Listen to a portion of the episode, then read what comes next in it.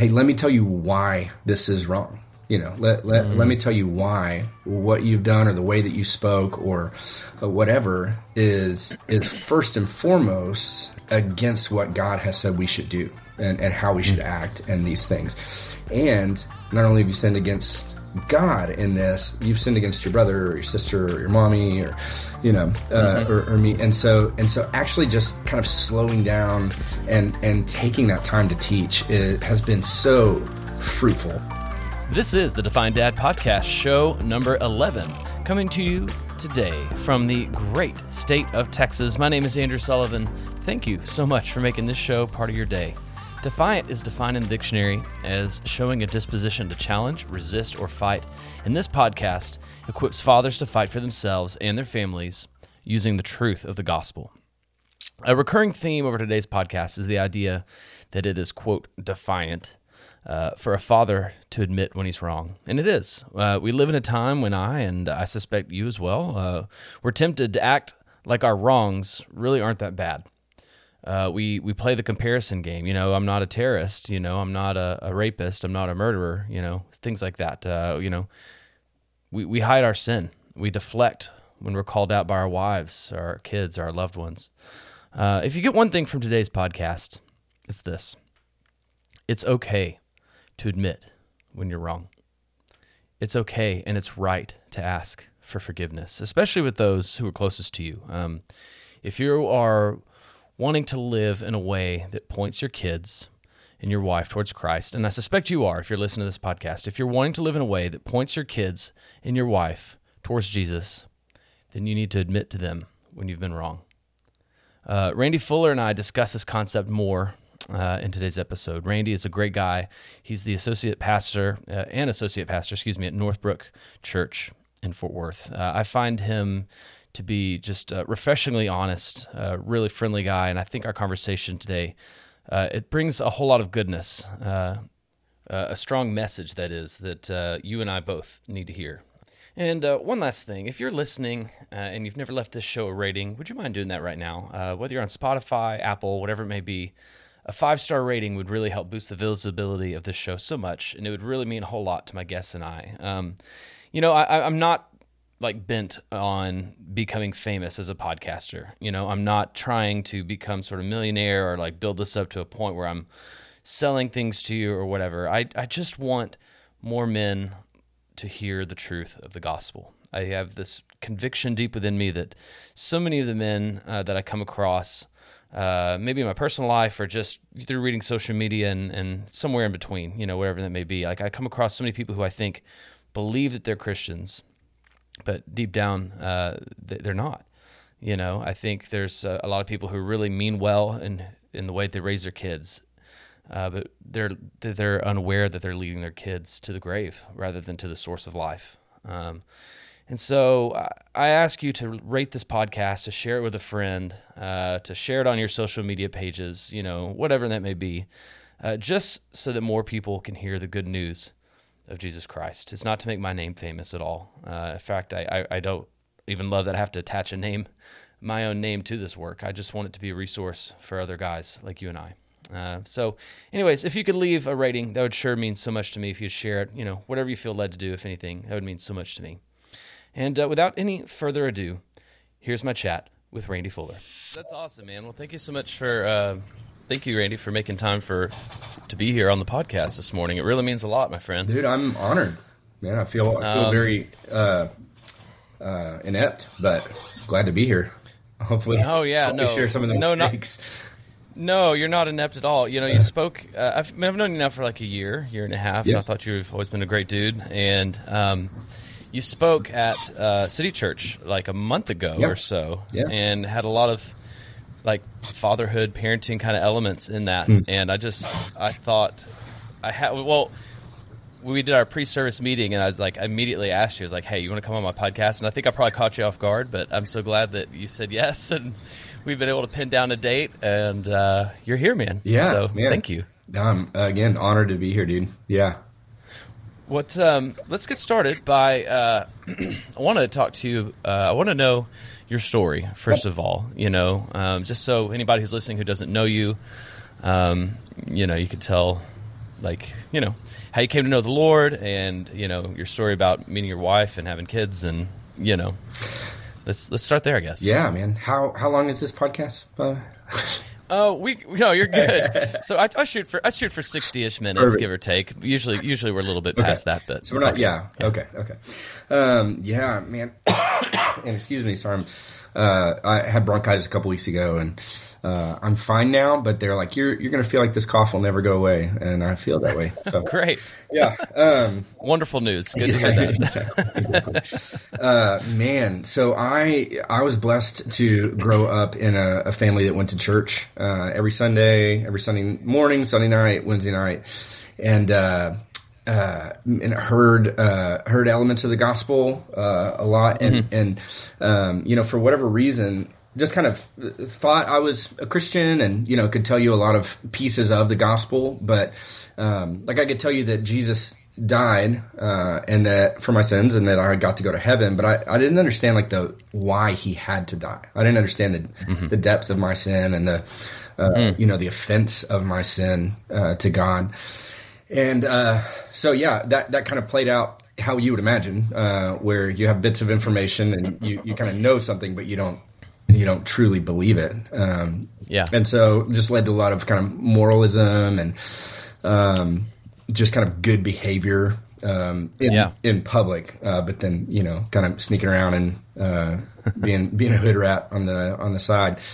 Um, and so, man, it just kind of continued. I uh, it, it, there was just always just this you know this conflict in me of uh, feeling drawn towards the Lord and drawn towards the gospel and um, but but again, just I don't I don't think for whatever reason the the spirit just hadn't fully opened my eyes to to that. And uh, yeah, and so getting to uh, uh, it was man, I was out of college. Um, you know, was working, and again, would have said that I was a believer, but uh, went to um, it was just, through different circumstances went ended up going to uh, the church that I was at for you know 12 13 years uh, and and the preacher there was doing a service or uh, he was doing a sermon series leading up to Easter and it was called the cross and okay. this whole sermon uh, was just about hell and just about how we're deserving of hell because we belittle God's name and uh, it was a really chipper sermon, you know.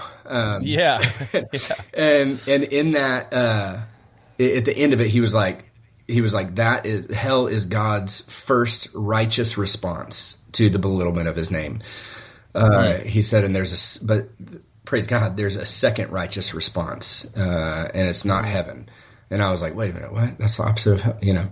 So it kind of yeah. short circuited me for a second. I was like, what? And uh, he said, the second righteous response to the belittlement of God's name is the wrath absorbing cross of Christ. And mm yeah, man, there's a, there was just something in me that just broke uh, in that because I finally understood uh, how undeserving uh, I am to receive this love from the Father, uh, this gift mm-hmm. from Him. Um, and so mm, something Amen. broke in me, but also felt really whole uh, in that same moment. Um, and so that's that's you know kind of how, how, I came to know the Lord. Allie, my wife. How old I, were you? Oh man, I was uh, I would have been 24. Yeah. Okay, so you're like through college and all that. Oh yeah, man. And went to dude, went to so many Bible studies in college, so many, you know, like uh, wow, led yeah. worship all, all, the time. And and again, I, I, think there was genuine desire there for the Lord, but um but I, I just you know, as with a lot of things, I'm I'm pretty thick headed, and so it, it just takes a little bit for the Lord to pound some stuff into my into my brain. Uh, yeah, so yeah, you're sorry, you're the only one. Definitely not okay, me. Good, I get it the good, first time. Good, yeah, yeah. uh, you know, lone wolf is what I. Yeah, yeah, uh, yeah. Yeah, man. So um, was grateful for that. Met met my wife Allison in in college, um, mm-hmm. and uh, you know we were super dramatic, kind of on again, off again for two and a half years. Just kind of trying to learn wow. how to learn how to date in the kind of the Christian bubble, but also like you weren't also a Christian. yeah, yeah, that's that was probably the biggest issue. I, I was and still am the biggest issue with my marriage. Um, but uh, yeah, trying to figure out, you know, everything that we grew up with, and uh, you know, I'm, uh, I'm not sure. Uh, like I'm 41, so I, I don't know Yeah. how old you are, but but growing up in kind of 36. the, yeah, yeah, okay, so kind of the you know purity culture and and all that stuff, and trying Uh-huh. to reconcile that with like the one that God has for you, you know. Um, Yeah. and so we were, like I said, we were pretty dramatic, but ended up, uh, you know, being away for like we broke up for probably nine, ten months, and uh, I think we just needed that. Man, we needed kind of the Lord to do some work. I, I certainly needed the Lord to work on my heart, and uh, I think she would attest to the same thing. Um, and He brought us back together, man. Like I was, I was, uh, Yeah. You know, we Do, do you mind if I ask? Like, do you mind if I ask? Why do you think you needed that time? Man, I think because the Lord needed to just shave a lot of stuff off of our kind of idealistic, um, r- really kind of picture of what we thought was love. You know, like I think we needed, Interesting. uh, we needed, like we thought, you know, okay, if I don't feel this certain way all the time, you know, or if I'm not enamored with this person, then, Yeah. uh, then it's not love and it's not meant to be. You know, which is. Yeah. Just Yeah. a huge lie. You know? It's definitely a lie we get from culture. You know, if I'm not completely, you said enamored, and I think that's right on. You know, if you're not completely enamored with this person, then there must be somebody better for you. And love isn't always butterflies in the stomach. You know, um, Absolutely. I find I find there's like to quote the theologian John Mayer, you know, he has this song called "Love is a Verb." it is, um, man. and, and it's it's it is, man. Yeah. It is. It's, great a choice. too. Yeah, it is good. yeah.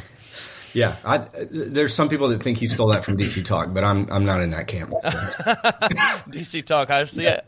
This is funny. I don't think I know that song. But Oh, is there there's a DC Talk song called that? love is a verb, dude, and it is love. Oh, okay. L U V. Love is a verb. Oh boy. Yeah, I'll let you go check that. That can be the intro music to this podcast, the outro. yes.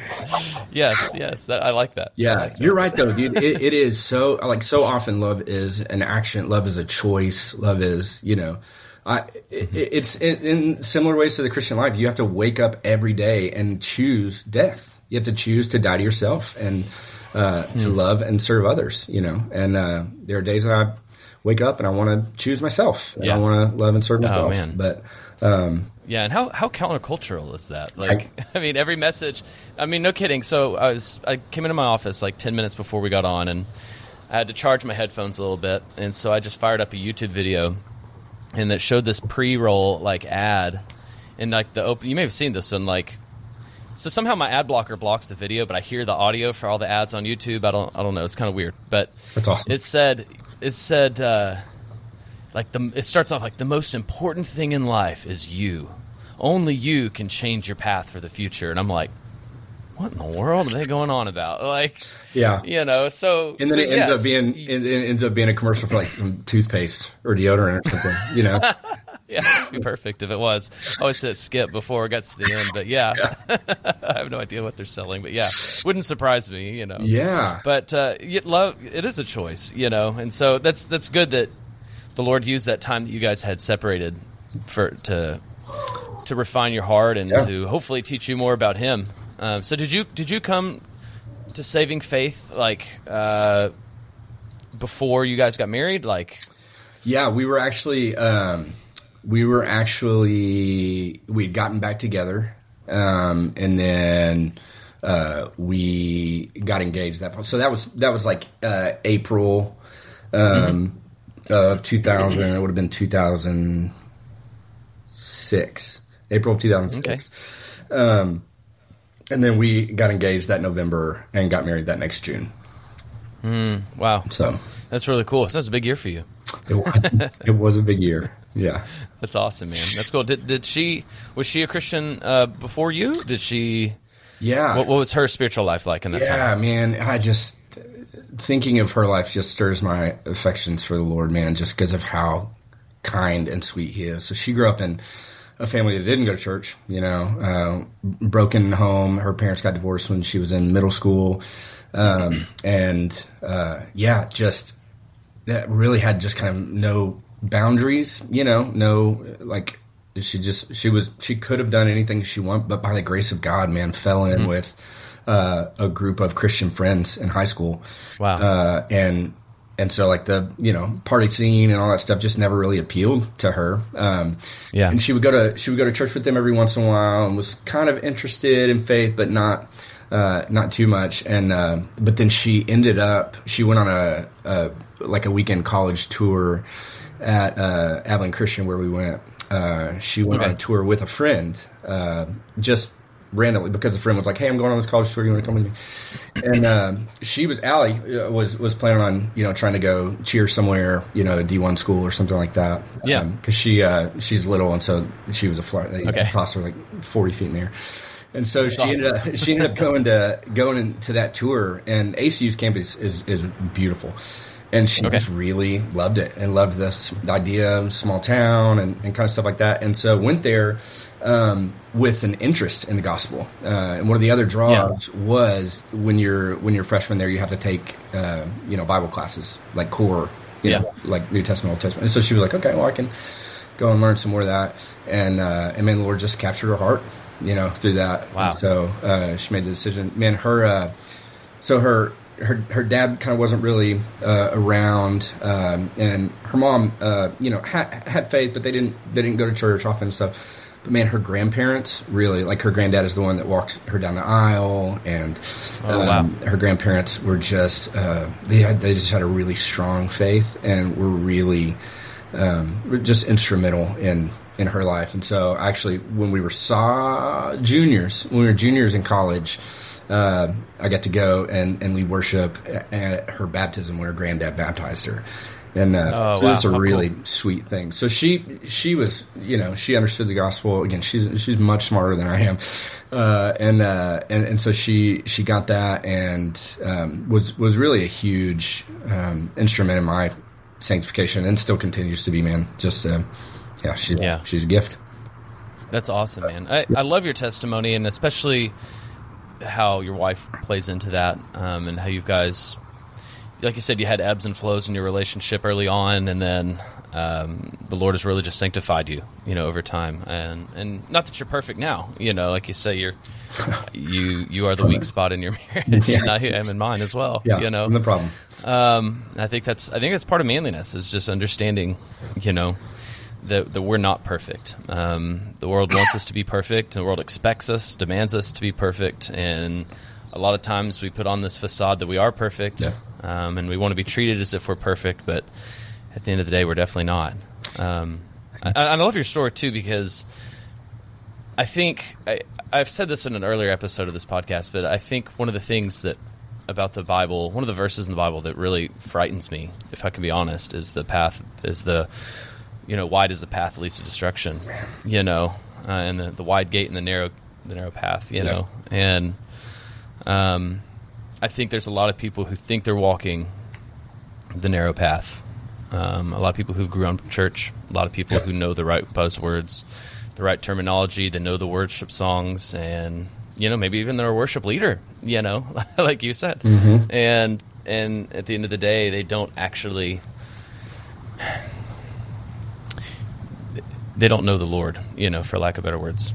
Um, Yeah. and so it's it's cool to it's great to hear your testimony in that regard because I, I think I'm hopeful that there are people who listen to this and who listen to our words and who listen to other podcasts we've you know I've done and, and they'll they'll really press into God and they'll Yeah. press into the Word and say what does the Word of God really say because the Bible doesn't just say hey go to church every Sunday and take your kids to Sunday school and be a good dad like those things come along with it but that's not Christianity Yeah. you know Yeah. like that's just a religion that's a ritual Right. And it's man, it's it's it's such a difference when when those things come from the overflow of yes your, your exactly. understanding of the gospel and, and what the Lord has called us to and not to and stuff. It's, it's not. It's like, should you take your kids to church? Should you be a good dad? Should you be present? Like, yes, all of those things. But but but you're working from your your uh, right standing as a child of God, and Yes. out of that comes you know overflows that man. Which Yes, again, like yeah, you said, an overflow of obedience countercultural. yeah um, how did you get into working at uh, the church Man, so Take, yeah, do what? Go, no, no. I was just say take me take me from your college days into to where you are now. Yeah. So, like I said, I was you know would lead worship at kind of different Bible studies and and some stuff, and um, through a kind of random series of meetings, uh, uh, ended up uh, there was a church um, kind of n- near my hometown that uh, that had said, "Hey, when you uh, graduate, we want to you know we want to bring you on." As you know, young adult worship minister, and my buddy was getting hired on there as the young adult minister, and I was like, "Dude, this is Perfect. awesome because I was playing in a band at the time and we were, um, you know, traveling a little bit, nothing huge, um, but we were traveling a little bit. And, and so this afforded me an opportunity to kind of do that a little bit and do that. And, uh, and man, it, it just was not a great situation, you know, uh, okay. it, it, didn't, didn't play out, uh, super well. They weren't necessarily in a place to have me on staff. Uh, for a number of reasons, I was not in a place, you know, to anytime you have a, a potential non-Christian leading, you know, worship, leading Christians in worship, some... it's like felt you know you feel like more like a cover artist, you know, uh, as opposed yeah. to like oh yeah, um, inviting people to see Jesus. Um, so yeah. so it just didn't work out, and so I I uh, left and went into the marketplace and uh, had a job for probably seven years. Um, okay. doing man, I was writing like SQL code and doing all kinds of uh, uh, like healthcare files and all kinds of stuff. Oh, wow. I'm not cut out to do, uh, but okay. um, yeah, uh, but I can I can fake a lot of stuff. And uh, so had that job that uh, really enjoyed a lot of the people too, and and again, you know, there, there's this theme of, in my life where the Lord just has to I have to have time where the Lord just wrings stuff out of me. And so we had that period mm-hmm. before mm-hmm. Allie and I got engaged. Um, and then I think those seven years, um, I still had the desire for ministry, um, and, and, this was this was kind of right at the beginning of when I started working. There was right at kind of the beginning of when the Lord, uh, you know, fully opened my eyes, and and and I had that desire, and I didn't understand why um, why He wasn't giving me that desire. Like if He if I felt like He was calling me into ministry, then why would He not? Provide that. Um, but all yeah. that while, man was at just a member of uh, my church and just trying to serve faithfully. And he he needed, I needed that time uh, for him to wring out a lot of just kind of selfish desires um, to to where it got. It was probably the first four years uh, where it took the Lord wringing me out to where I could view ministry as ministry and not as I want to do music, you know. Mm-hmm. And this is a mm-hmm. this is a good way to do music. Um, and so he got me mm. to that point, probably after four or five years, got me to the point to where I go, all right, Lord, I, I get it. If you call me to lay down my guitar and never pick it up again, I still want to do this. I still want to care for people. I still want to uh, shepherd. Um, and uh, and and then I worked there for another two or three years, and so those two or three years were almost as worse. I was like, all right, I get it, like you know. um, but then again at the end of that uh, uh, my my church that I was at uh, opened uh, a Fort Worth I was living in Dallas at the time and they were opening a, a campus here in Fort Worth of like a multi-site campus. And that was mm-hmm. um, was from Fort Worth it was just really appealing. And uh, yeah. and so um, yeah through some different ways the Lord kind of called us over there. And so I was the worship pastor there for about six years. Um, hmm. and uh, and then at the end of that, uh, man, the Lord just started um, started. Uh, I, I, I hesitate to even say like giving me new eyes to see Scripture because I don't I don't I don't know theologically how, how to work that out yeah. necessarily. But there was just, yeah, you don't want to. Yeah. yeah. The, yeah, the, word was just fresh to you. Yeah. yeah yes. Uh, to me, the word has always been the word, but, uh, but right. for whatever reason, for me, uh, like I, there was just my my journals as I was studying the scripture and stuff, it, it, was just different. It just started feeling a little more like I use the term sermonic. I don't even know if that's a word, but uh, but I would be able to see that and go, man, I feel like this could be a sermon. But but I man, I don't yeah. like public speaking. I you know I I, mm. I feel if I can't hide behind an instrument, then uh, it was just really hard for me. And so I was like, well, he's definitely yeah. not calling me to do that. Um, and I was like, if I do ever have to preach, like, like I'm gonna, hold a guitar the whole time. Like I'll just be George Yeah. Strait up there. You know, I'm not gonna, I'm not gonna play it, but I'll just hold it. Um, and uh, uh, so again, man, through just some random, well, s- seemingly random to me, but just through a lot of um, different situations, got some opportunities to preach at my church, and um, Wow. felt like the Lord um, was just kind of awakening some giftings there. Um, not again, not that I'm like would, would say I'm super gifted there, but but I mean the, Yeah. the thing that I get excited about is what He shows me in the Word, and so I don't necessarily like. I don't necessarily like the act of preaching um, Right. as much as I like getting to. I, I like getting to tell people what I saw, like what what excites me in the text, and how this text is, you know, linked in, in this New Testament text is linked to this Old Testament text, and and and, and just how the Lord, like how it tells one story, and and you can just see Yeah. Jesus throughout. So I think that's one of the best parts about an ongoing and deepening faith in Christ. Yeah. You know, um, you read the Bible as a non-believer, and it's got some cool stories. If you're open-minded to it, you know, it's got some cool stories and some hope and some optimism, and it's you know, quote unquote, good. You know, that's like how the culture would see the Bible. You know, and sees Jesus. He's a good teacher. You know. And then you become a Christian, and the Bible falls on you fresh, mm-hmm. and it, it's really great. And it's it's got it's living and active. It says it is, and you experience that as a believer, you know, for the first time. And even I'd say, even before you're a believer, you, you just don't realize it. The, the, the word is living and active. yeah, But then here you are, you know, ten years or so, fifteen years into faith, and like you're saying that that the word is still falling fresh on your ears and on your mind, and and the Lord has awakened these giftings that He's given you. You know, what would you say? Actually, I wanted to back up. You said something that really piqued my interest just like two minutes ago. Um, what would you say to someone who feels called into vocational ministry and they've been praying and hoping for an opportunity? and it just never seems to come. You know, I've got friends in my life who I love dearly, who know the Lord, who love the Lord, who are faithful believers, who um, even have gone to seminary. You know, even in some cases, and uh, that just can't seem to find that job opportunity. Um, what would you say? I always. I always struggle with words, you know. I always feel like I only have platitudes to offer. Yeah. You know, like what, would- what would you what would you say? How, Yeah. how could you Um, encourage someone like that?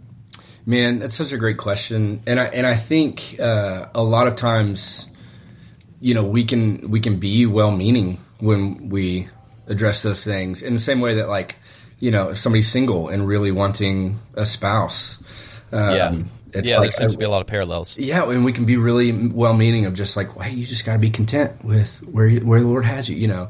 But it, but it's almost taught as if like, hey, just be content, and then once you reach this level of contentment, then the Lord will give you the desires of your heart, or give you know, then He's going to provide. Yeah. which is still just like transactional, which is again just anti- Right, it's still an algorithm. Yeah, it, Yeah. it's it, it's not the gospel. It's it's you work to get. It, it's almost like you know, uh, like like Buddhism or something. You work to get to this level of enlightenment, and then you know you've arrived. And and uh, and- and so I, I think for me, like it was such a my desire for ministry. W- w- there was so much of my selfish desire in there. I, I think the the desire was there that, and I think the Lord. I, I truly believe the Lord placed that in me. Um, but me, as sinful as I am, it was so entangled with my desire to do music or my desire to not sit behind a desk, you know, behind a computer all day, you know, like there, there was so Yeah, much of yeah. me that wanted that, which really, um, it, it, when I got to see that, but if I had been in, if I'd been in a position uh, of of ministry and leadership with all that stuff entangled in my heart, th- then it it would have been detrimental to the people that I was serving. It would have been detrimental to me, you know. Um, And so it this desire for for good a good thing uh, would have been twisted by the enemy to to cause more harm than good. And, uh, and and I'm not saying that as like there's not still sinful desires in me. I mean, by any means, like of course there are still, Right. but but there were some really deep rooted things uh, that I think again the Lord just had to wring out of me. And uh, it, it's like man, I, I was helping my buddy one time clear out some bushes in his uh, in his backyard, and I mean these things were like six feet tall, and and uh, you know we went through and and cut them, and and the the stalks of them, you know, it, or the the trunks of them weren't like super thick. So we cut them out. We are like, all right, good. That was easy. But then starting to dig up those roots, man, like you know, sticking mm-hmm. but it, those roots were. I mean, it was unbelievable the grip that they had on that, and and so yeah. In a similar way, man, my the the the deep rooted rotten roots of uh, of sin uh, were were entangled in in those good desires, and so mm. all that to say, I, I think uh, you know the the time the waiting period before like if you feel called to um, to ministry the the waiting period between when you feel the call and when you actually get called um, you, you, almost have to look at that as like a betrothal you know or like an engagement period mm. like like it, there's a, an aspect of you just have to wait because the waiting is there um, but then also thinking about man king david like he received his anointing as king way before he received being king. You know, like he he got that mm. call and and was anointed, and then he went back to being a shepherd. You know, he he yeah. went back to tending the sheep, and he had been anointed God's king. You know, uh, yeah. and and so I, I, think using that time as a waiting to um, to man really search the Lord and like if there is something that the Lord has for you to to teach you in this time, then really pressing into that and not just kind of not just kind of stiff arming that stuff and and focusing yeah. on no, I feel called. I want to do this. I'm gonna I'm gonna search the church job sites and you know and, and yeah. scouring that. But it's like man, we, we have to we have to trust if if these desires are from the Lord, and, and if He said that they're good and right desires, then in His perfect timing, he, He's gonna He's gonna bring that to fruition. If it's for Him, yeah. If not, if we don't get that on this side of heaven, it's it's better to get Him. You know, like, absolutely. It, it, it's better to have the Lord, and uh, and and and to just get to know, just be in, in, in a sweet, intimate relationship with Him here that will make us better worshipers of him in the next life, man, as opposed mm-hmm, to mm-hmm. just getting into ministry and just screwing a bunch of stuff up, man, you know? Yeah, just yeah, yeah, yeah. yeah. Yeah, well, I appreciate that insight. That's good. You know, I, I, it's funny. I've, like I said, I've got a handful of friends who have all seemed to have, are facing this struggle or have in the past, or you know, and and I never know what to say because I, you know, I never I'm technically on staff at City Church. Mm-hmm. Um, it's a very quarter time or less job. You know, I like I never intended to ever be on staff at a church, and the opportunity presented itself, and it's been so fruitful and it's been yeah. so life giving. Um, I'm so grateful for it, and I my heart because it kind of just fell into my lap. Like my my heart aches for my friends who have like gone the more traditional route. You know, they've gone to yeah. seminary and they've studied and studied and were prepared and prepared and nothing seems to open, mm-hmm. you know. And so I appreciate that that gracious insight you offer. Um, I want to switch gears a little bit and get to um, parenting. Uh, yeah. You you have kids, I assume. I do. I've I never do. met your kids, but but I knew that you had spoken about parenting, so I assumed you're a father. So I am. Yes, yes. It was a good assumption, man. Yeah. Okay, uh, safe. It's a safe leap. yeah. What if I was like, no, man, I, we don't have kids. I'm glad to be. Here. Well, here. that's a good yeah. podcast. Yeah. Thanks for joining us today. Uh, yes, I have. Uh, I have three kids, two boys and a girl. Um, my mm. oldest son Barrett is in in about ten days going to turn uh, eleven. Uh, Levi wow. Levi just turned nine in May, and then my daughter Mila just turned six at the beginning of the month. Wow. And so how's that feel yeah. with an with an eleven year old? Is it is it a little little scary? It it is getting there, man. it's uh, yeah you know, they they talk about uh, what are they, a tweenager, you know, and, uh-huh. and he's that's a that's a badge that he's really trying to wear.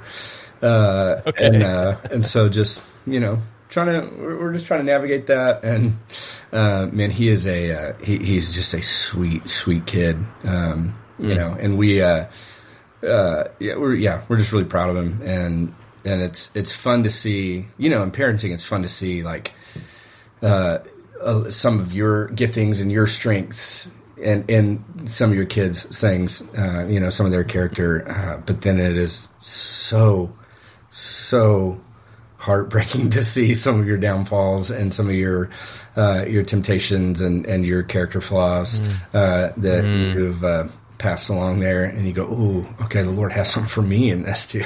like, uh, so, yeah, yeah, but, no joke, man. Yeah, man, it's fun. Yeah, never a dull moment over here. That's for sure. My oldest uh, is five years old. He starts kindergarten in nice. one week, and I am trembling. Yeah, thought like I just I there's a photo on my piano over here in my office. Yeah, of me holding him just minutes after he was born. You know, I'm still in my blue scrubs because we had a C-section for him, and standing there in the OR holding my child, and he's just looking at me, you know, in the newborn like stupor kind of way before yeah. he like slept permanently for like three days. You right. know, yeah.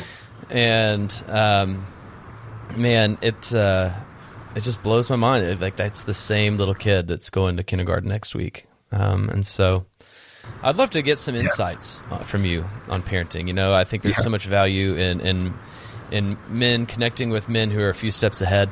Um, and so, what is it? I think I asked you this question in an email like a week ago. Like, what is what is something with parenting that really excites you? Like, what is something about parenting? You know, especially as it pertains to our faith. Like, mm-hmm. I, yeah, let's just go from there. Like, what yeah. is something that excites you? What do you like? what do you love teaching your kids? Yeah, man.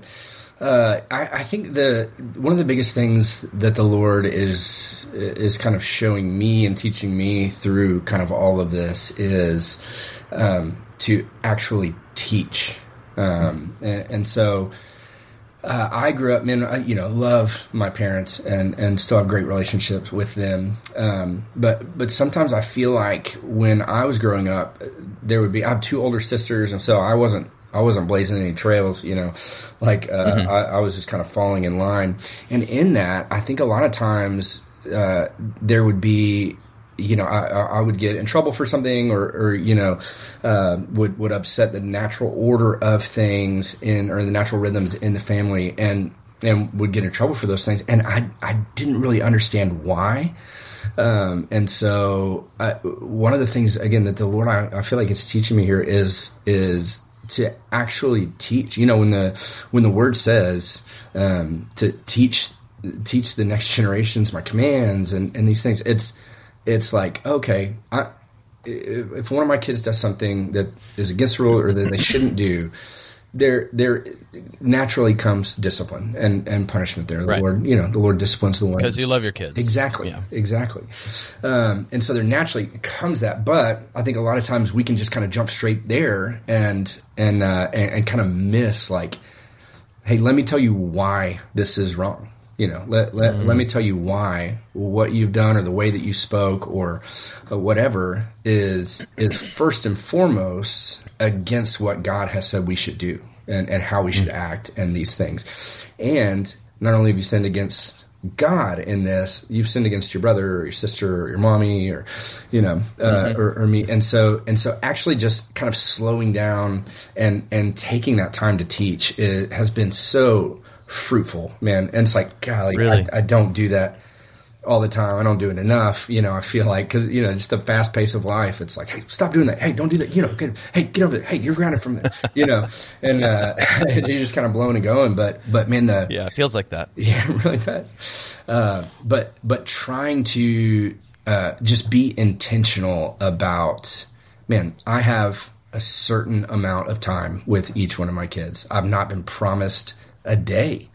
Uh, but I have them, and, and, by God's grace, you know, uh, we hope to have them all for 18 years in the house, and then uh, and then to just to you know be loving grandparents as they're gone or as they you know move move out and grow up. But but for this limited time, I can be so tempted towards uh, ease or, or, or comfort mm-hmm. or you know, mm-hmm. uh, or or just the honestly to give in to the the busyness and the quickness of just hey stop doing that. Hey don't talk to your brother that way again. Go you know and and just blow right past it you know. Uh, yeah. yeah. Yeah. So I'm definitely guilty of that for sure. I, I told I told Katrina my wife that um, we'd be talking about this today you know because you did provide a little insight in that email um, which I'm thankful for. Um, but she we are definitely in the midst of you know we have a we have a five, almost six year old. We have a two, almost three year old, and we're right like I, I feel like they're right at prime molding age. You know, none of the a lot of the discipline, a lot of the teaching we're doing, less so for my older one, but especially for the like a lot of this discipline and molding that we're doing uh, falls on fresh ears right now. You know, this mm-hmm. is the first time, you know, maybe the second time, or maybe it's the first time that it's the tenth time they've heard it, but it's finally starting to sink in after yeah. so many yeah.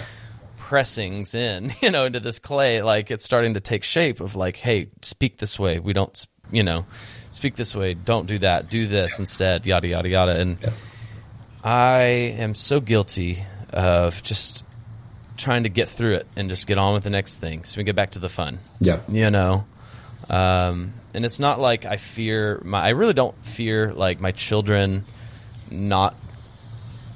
Uh, I don't fear my, my children not loving me because like I feel like my parents were consistent parents and they were faithful parents in discipline uh, in the best ways. And and and you know and obviously through their sin as well. And uh, whenever they did sin like in their disciplining me like I I don't feel like it harmed my relationship. So like when I discipline my kids, like I, I don't know where I'm going. Like I feel like I, I err too much on the side of let's just be quick and get back to the fun. Yeah. Um, yeah.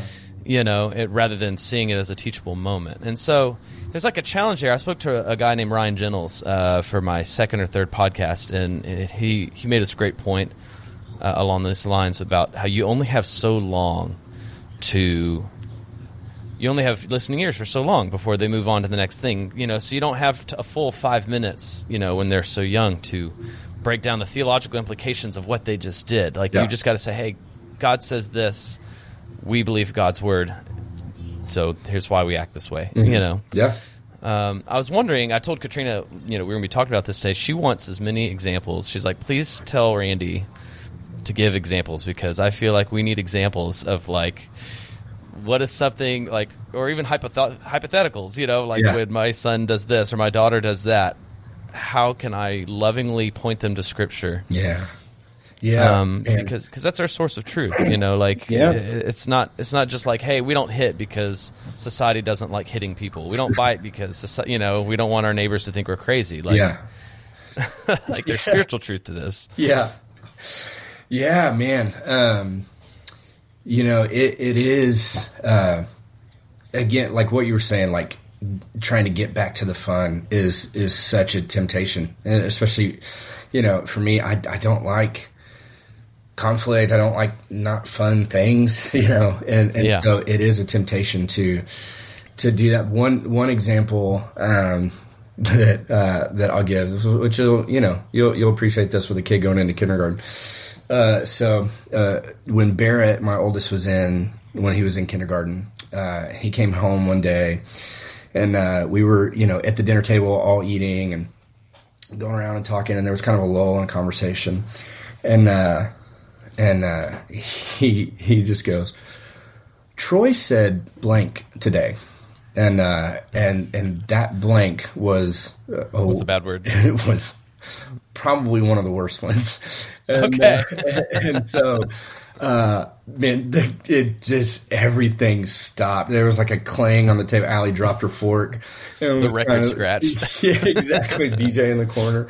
Um, yeah, yeah, and uh, and and it was in that moment that I was like, dude, I would have gotten reamed for saying this at the dinner table. You know what I'm saying? Mm-hmm, but it was mm-hmm. so evident. Man, he's a kindergartner, and and the innocence mm-hmm. of him bringing that to us, like, was a moment to rejoice. You know, like mm-hmm. that he felt safe to to mm-hmm. say that. And he's like, I don't know what this word means. Uh, it seemed like there was some weight behind it when he said it, you know, and stuff. So I'm gonna, yeah, I, I feel safe here, and I want to uh, I want to come here. And I think part of it is um, because I tried to tell him when he first started going to school. I tried to tell him like, hey, you're you're going to hear a, a lot of words that you don't know what they mean, and your mm-hmm. kindergarten friends and your first grade friends, you know, whoever, they are going to think they know what that word means.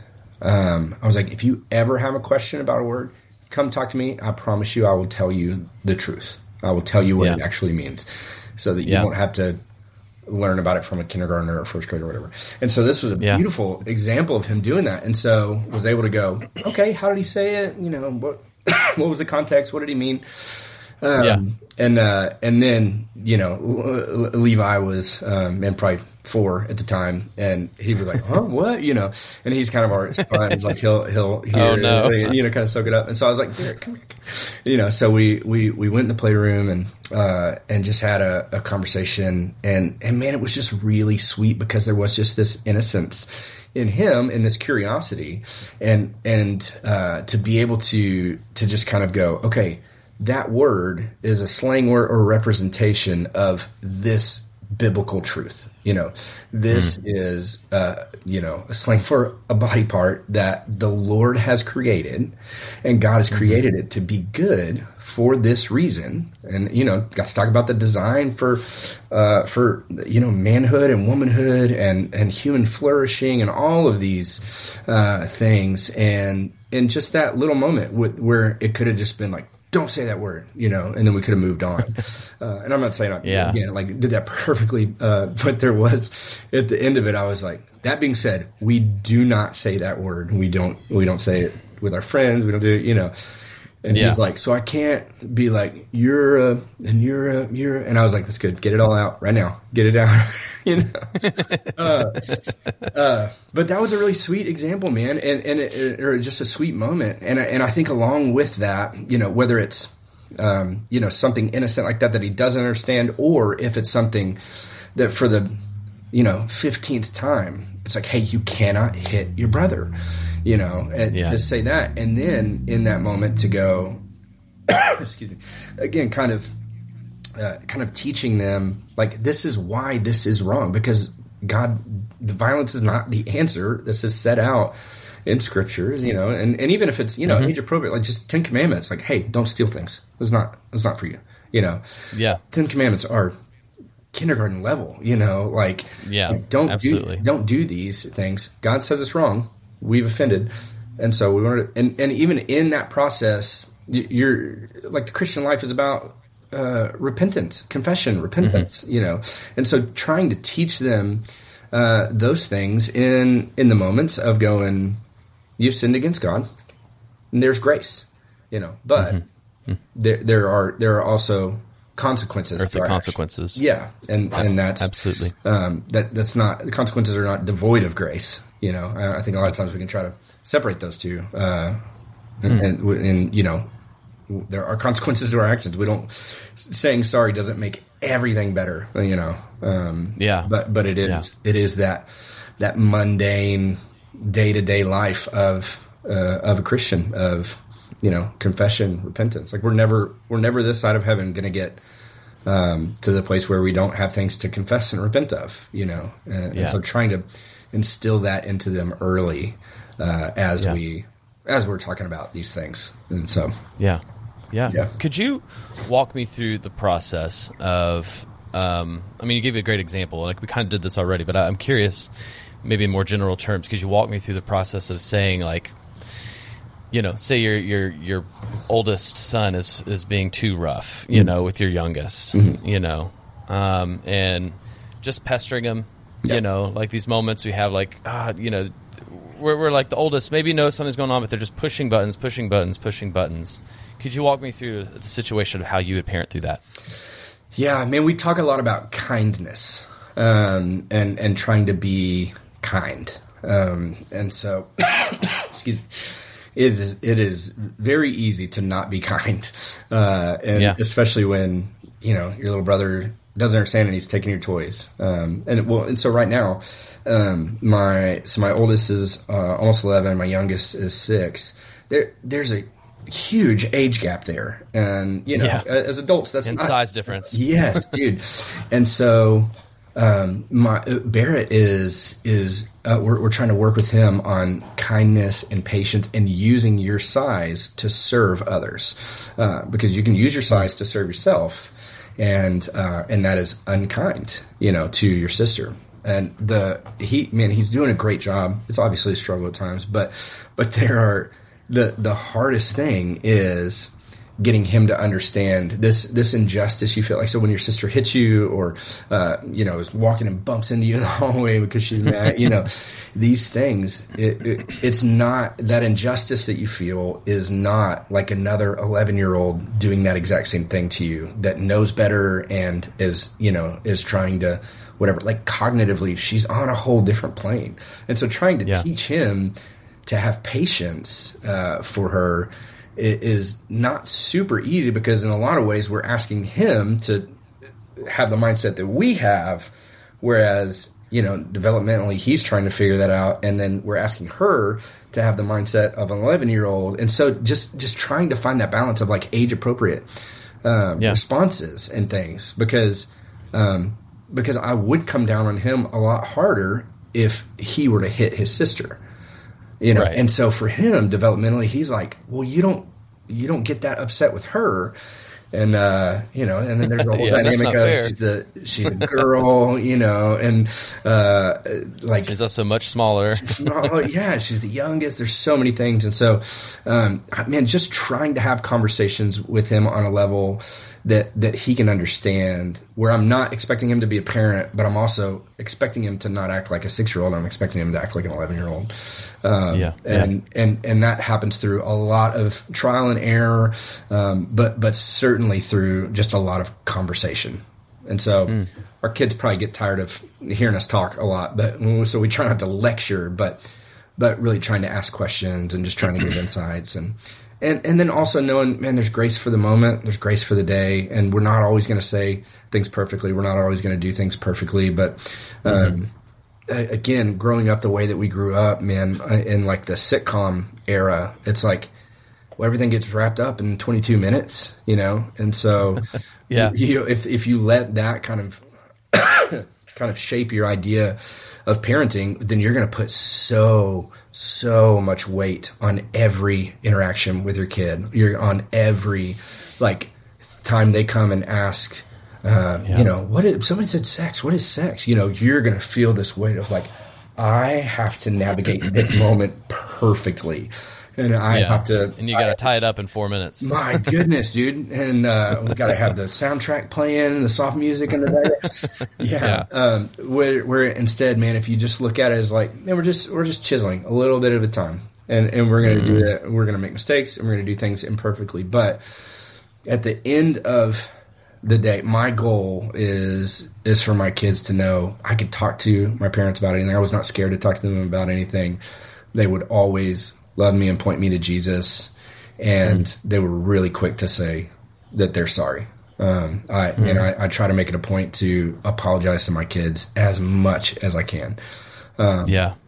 because again like to normalize hey daddy sins too.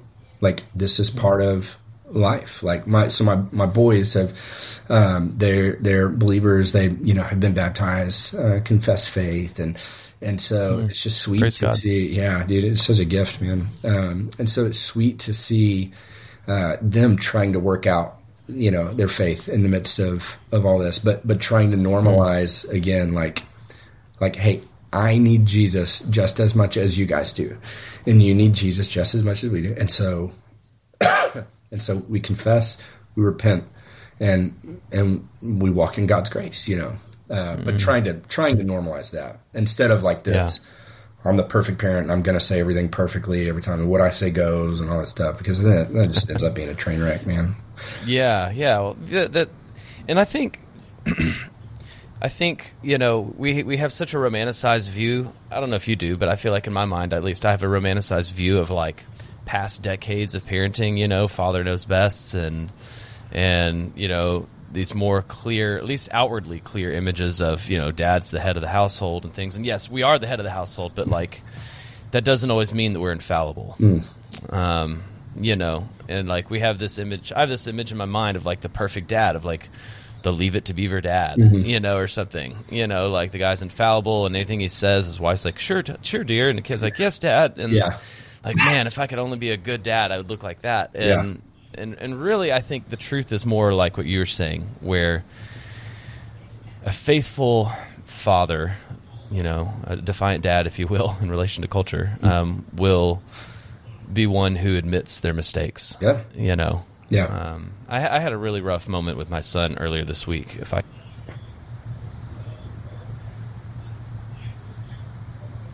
hang on a second, can you hear me? Okay, I can hear go. you. Yeah, sorry. I was about Sorry, to. I pressed a button on my. I accidentally pressed the mute button Nice. on my on my recorder. Uh, I had a rough moment with my son earlier this week, and I uh, really regret it. You know, he was just. It was the start of a new week. We had a great few days off. My wife works twelve-hour shifts at the hospital, and so I spend a lot of daytime hours with my kids. Um, and um, it uh, it was just a rough day. You know, like there wasn't any one thing he did bad, but between between you know uh, just disobeying me and pestering his sister and just doing things that he knows are wrong. Nothing huge, but it's just the accumulation through the day. And then, like at the end of the day, he wouldn't obey me in like a more serious way, and I just lost my cool. Yeah. you know, he's five years old, and I just lost my cool, and I just felt.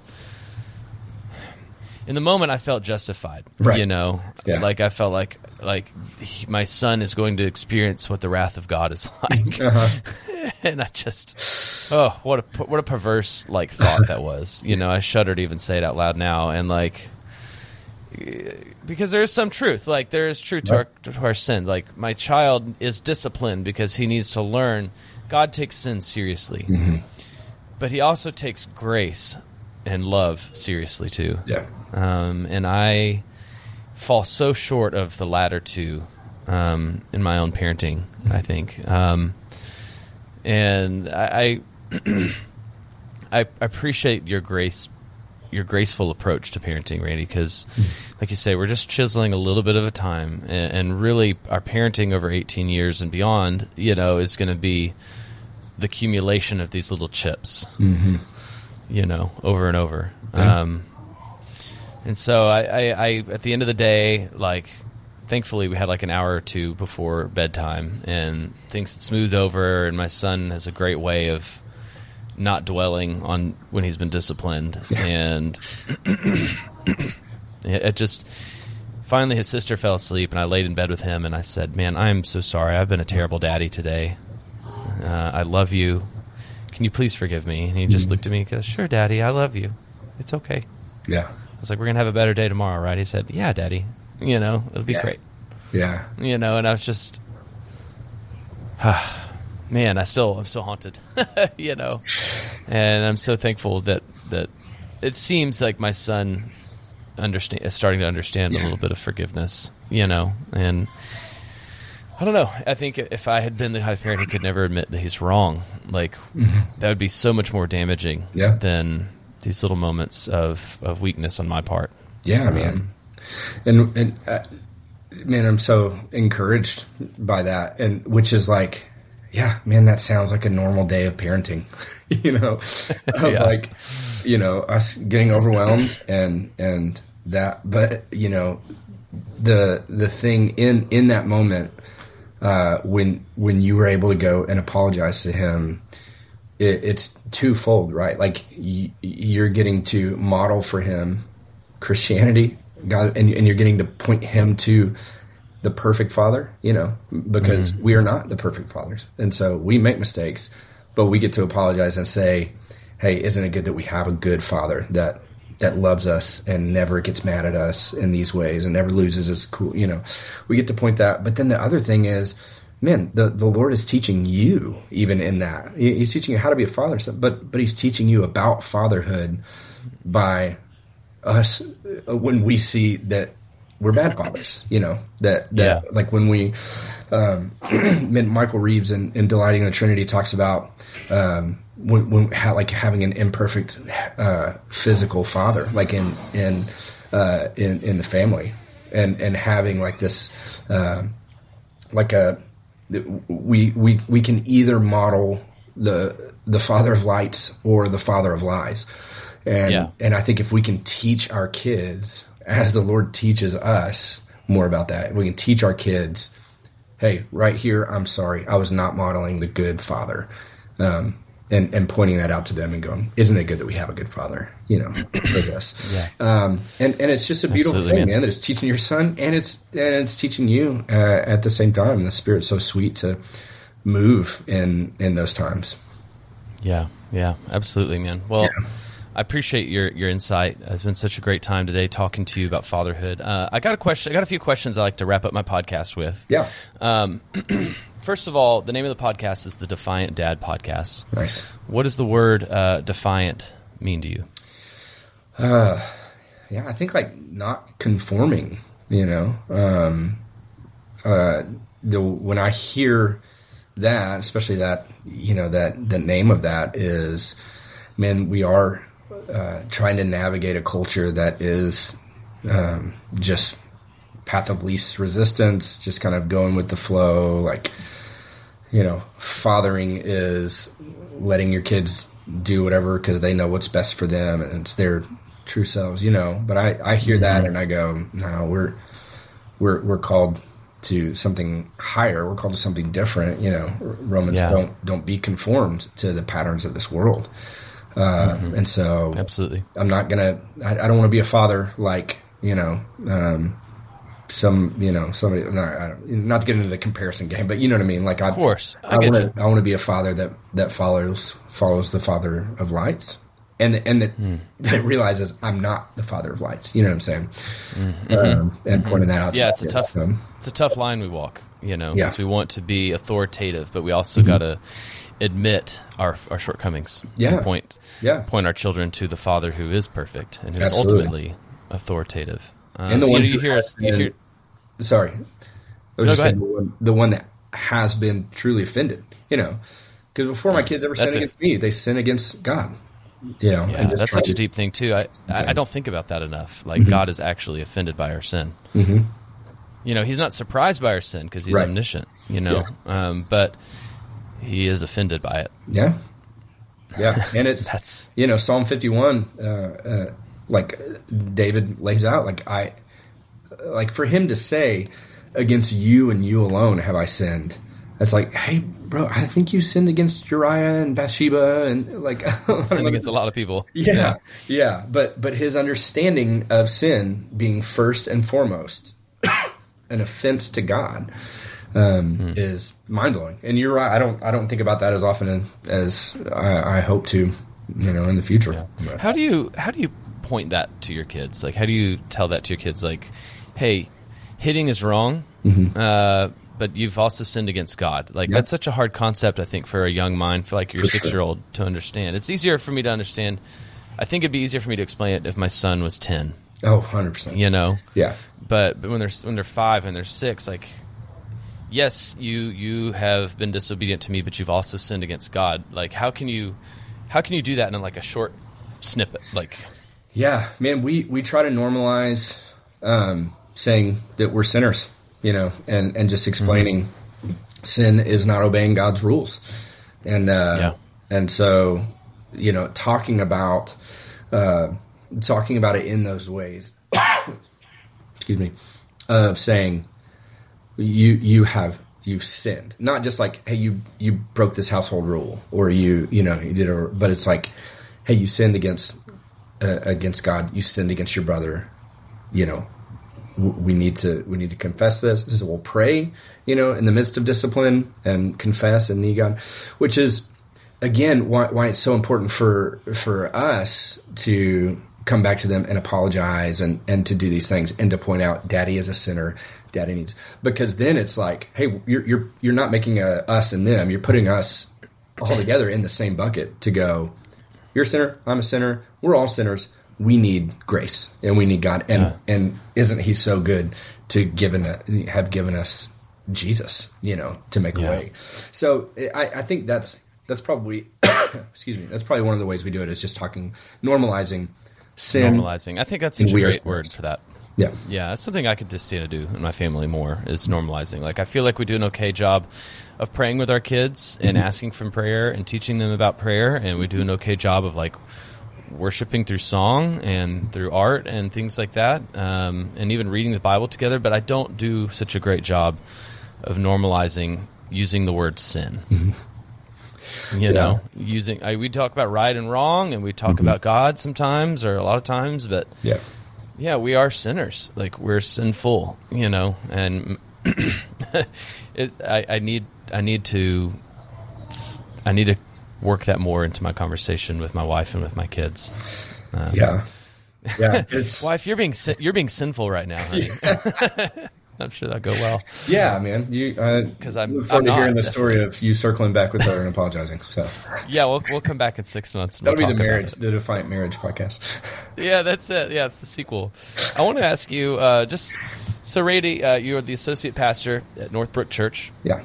This next question, I assume you have several answers. I should have fed this one to you in advance, but let's just see what you come up with off the cuff. No, uh, what is a book?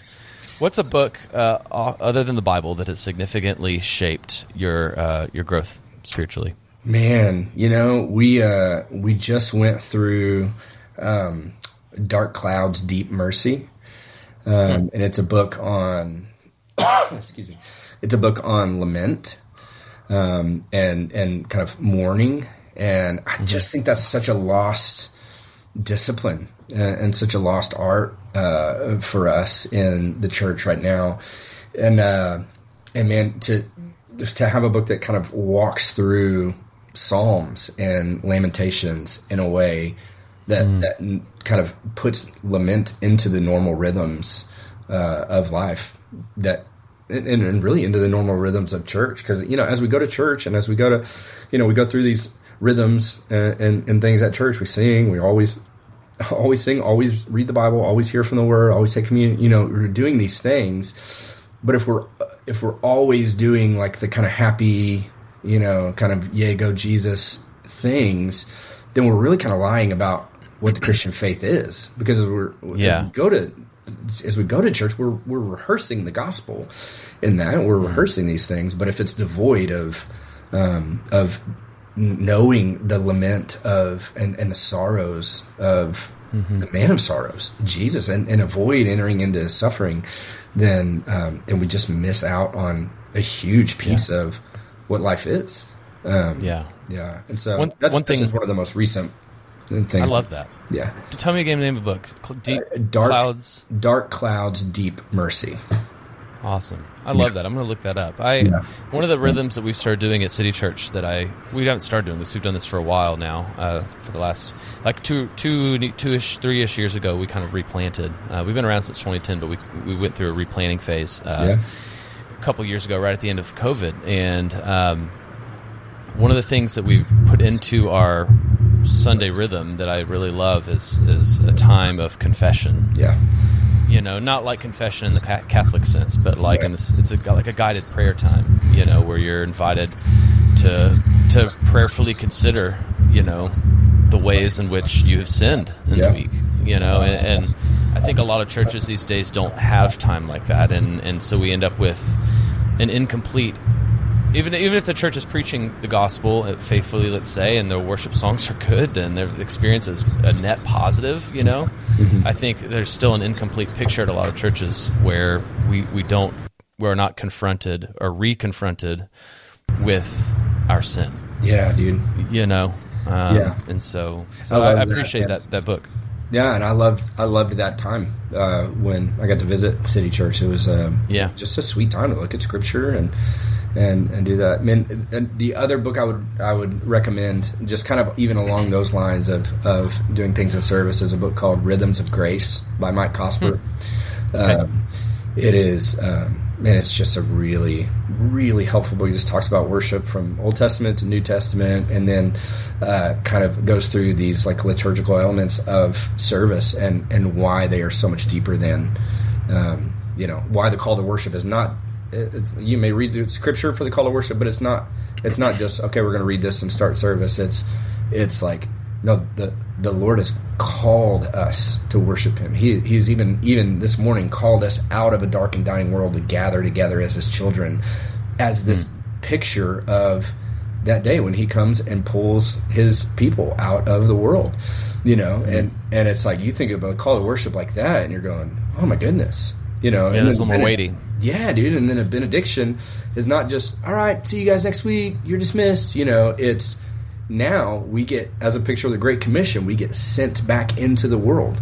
Like the Lord's mm-hmm. called us here to worship Him and form us and shape us by His Word and His Spirit. But then we we get to go out as as missionaries to a dark and dying world Um, Yeah. And it's just man that that whole book is it's so great. I really I love Really? I love that. I'm going to look both of those up, Randy. Thank you. yeah yeah. What? Um, this is a lot much lighter. Two questions are much lighter. I don't know if you've heard other episodes. I ask these of everybody. Um, My apologies if you're if you're not prepared for this, but No, I'm, what? I'm uh, here for it, man. Do you have Do you have any um, controversial food related opinions? Like Jeff Jameson, our dear friend Jeff Jameson, is disgusted chocolate, by chocolate. He didn't like chocolate. That guy. Yeah, you knew that about him. Yeah, isn't that weird? Yes. Like, yeah. it's his uh, it's his toxic. I could be so man. bold. Yeah. Yeah, it is a to- toxic masculinity. There it is, right there. Jeff Jameson.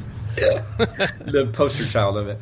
That's Um, it. Yeah. Yeah, man, I I do, um, and I think a good French fry does not need ketchup, and Oh. that might be controversial to some, maybe not. I don't know, but but I think Hmm. I think ketchup, unless it's Whataburger fancy ketchup. Uh, Uh, see the spicy ketchup. Whataburger, the spicy ketchup with some nice crisp hot. Like if you're lucky and you get the first batch out of the fryer. Yeah, yeah. Oh, and they got a little bit of crunch to them. Yeah, dude, that's maybe the exception to the rule. Um, Okay. but a lot of time, most of the other times, I think ketchup downgrades the fry. Okay. What is your preferred French fry? Man, Shape, texture, you know, yeah, sweet potato, white potato, you know. Yeah. I man, I want so badly to like sweet potato fries, uh, and I can, I can, I can. want so I can muster- badly. I can muster them up. You know, they're, they're just better for you, and I, I understand that, but. There's Allegedly. a reason they, they're better for you is because they don't taste as good. Um, no, I think, man, you know, Wendy's changed their fries not too long ago, and they're Okay. they're they're a lot better than they were. It's just hard to beat a McDonald's fries, you know. yeah, they've, they've set the standard for a lot. What about like a Chick Fil A fry? Yeah, Chick-fil-A, See, that's like I the can- standard in our house. Yeah, I, I can get down on that. The only beef I have with that one is, huh, there's no beef. at but the only beef I have with that one is if you get too much peel on one of them. Oh, see, uh, those are the ones that I like the most. Really? I'm sorry. Yeah, if I could order a basket of, of or a you know paper cup or whatever of, of Chick Fil A waffle fries, but it's all the butts, like where it's just where they're not whole. Like, it's, and that's funny because I don't really Yeah. like like the big fat like steak fries. Like even a restaurant, like the Yeah, fries are like yeah, an inch wide. I don't like those. Nah, those way too much potato content. Yeah. but I love the fried like. Salty potato butts, or whatever you call them. I don't know. I don't know what you call No, them. no, You know, the wavy yeah, keep calling it potato butt. I like that. Yeah. Yeah. yeah, I should find a better term for that. No, well, we Uh, can, anyway. okay, we can go to we can go to Chick Fil A and then we'll split fries, and you can take the butts. Yeah, I do. I do because they make a nice scoop for the sauce. I don't know. I don't I, know. I can get.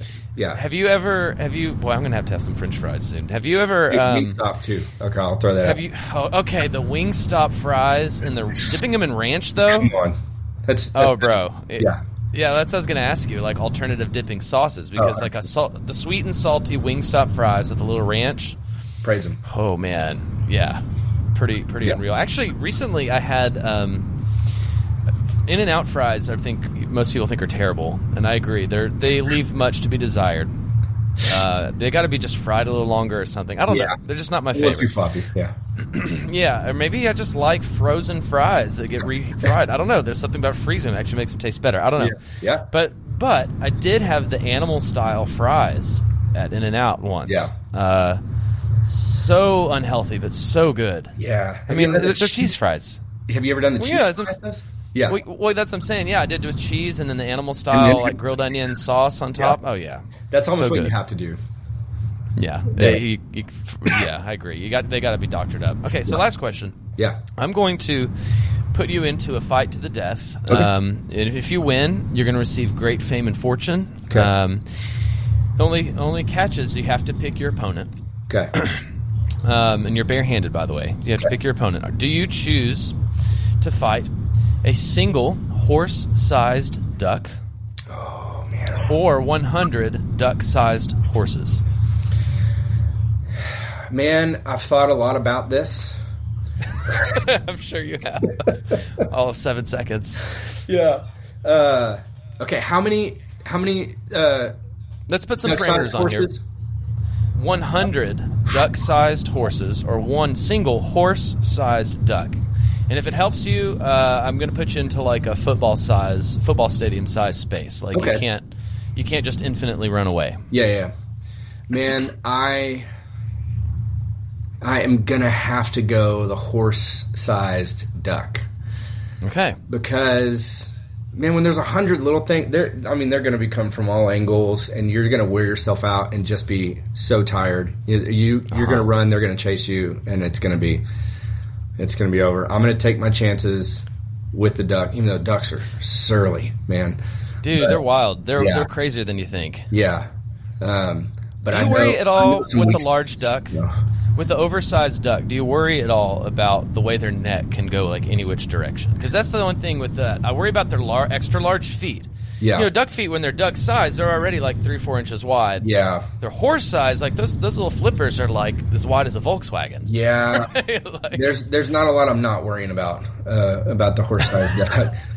but especially you know some of those some of those flippers have some talons on the so it depends on what type Oh, of I didn't think about that. I, I, I need more clarification it's a, a ruddy duck. Yeah. I don't know.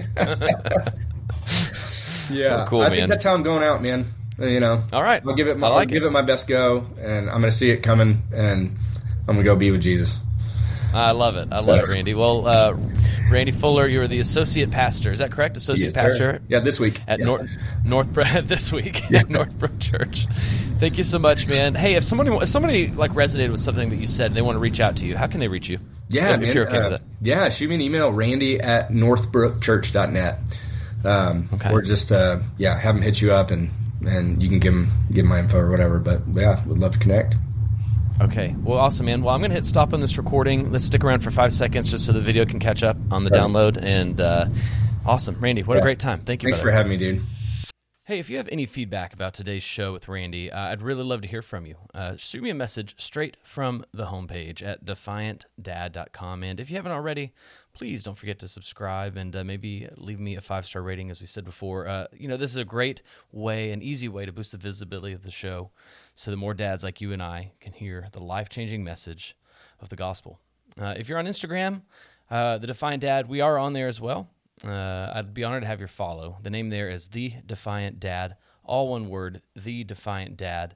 I like to post uh, stylized quotes for my guest each week just as a way to remind you of our conversation and to build you up further. Again, the name on Instagram is The Defiant Dad, all one word. This is the Defiant Dad Podcast. My name is Andrew Sullivan, and I will catch you next Monday. Thank you so much for listening.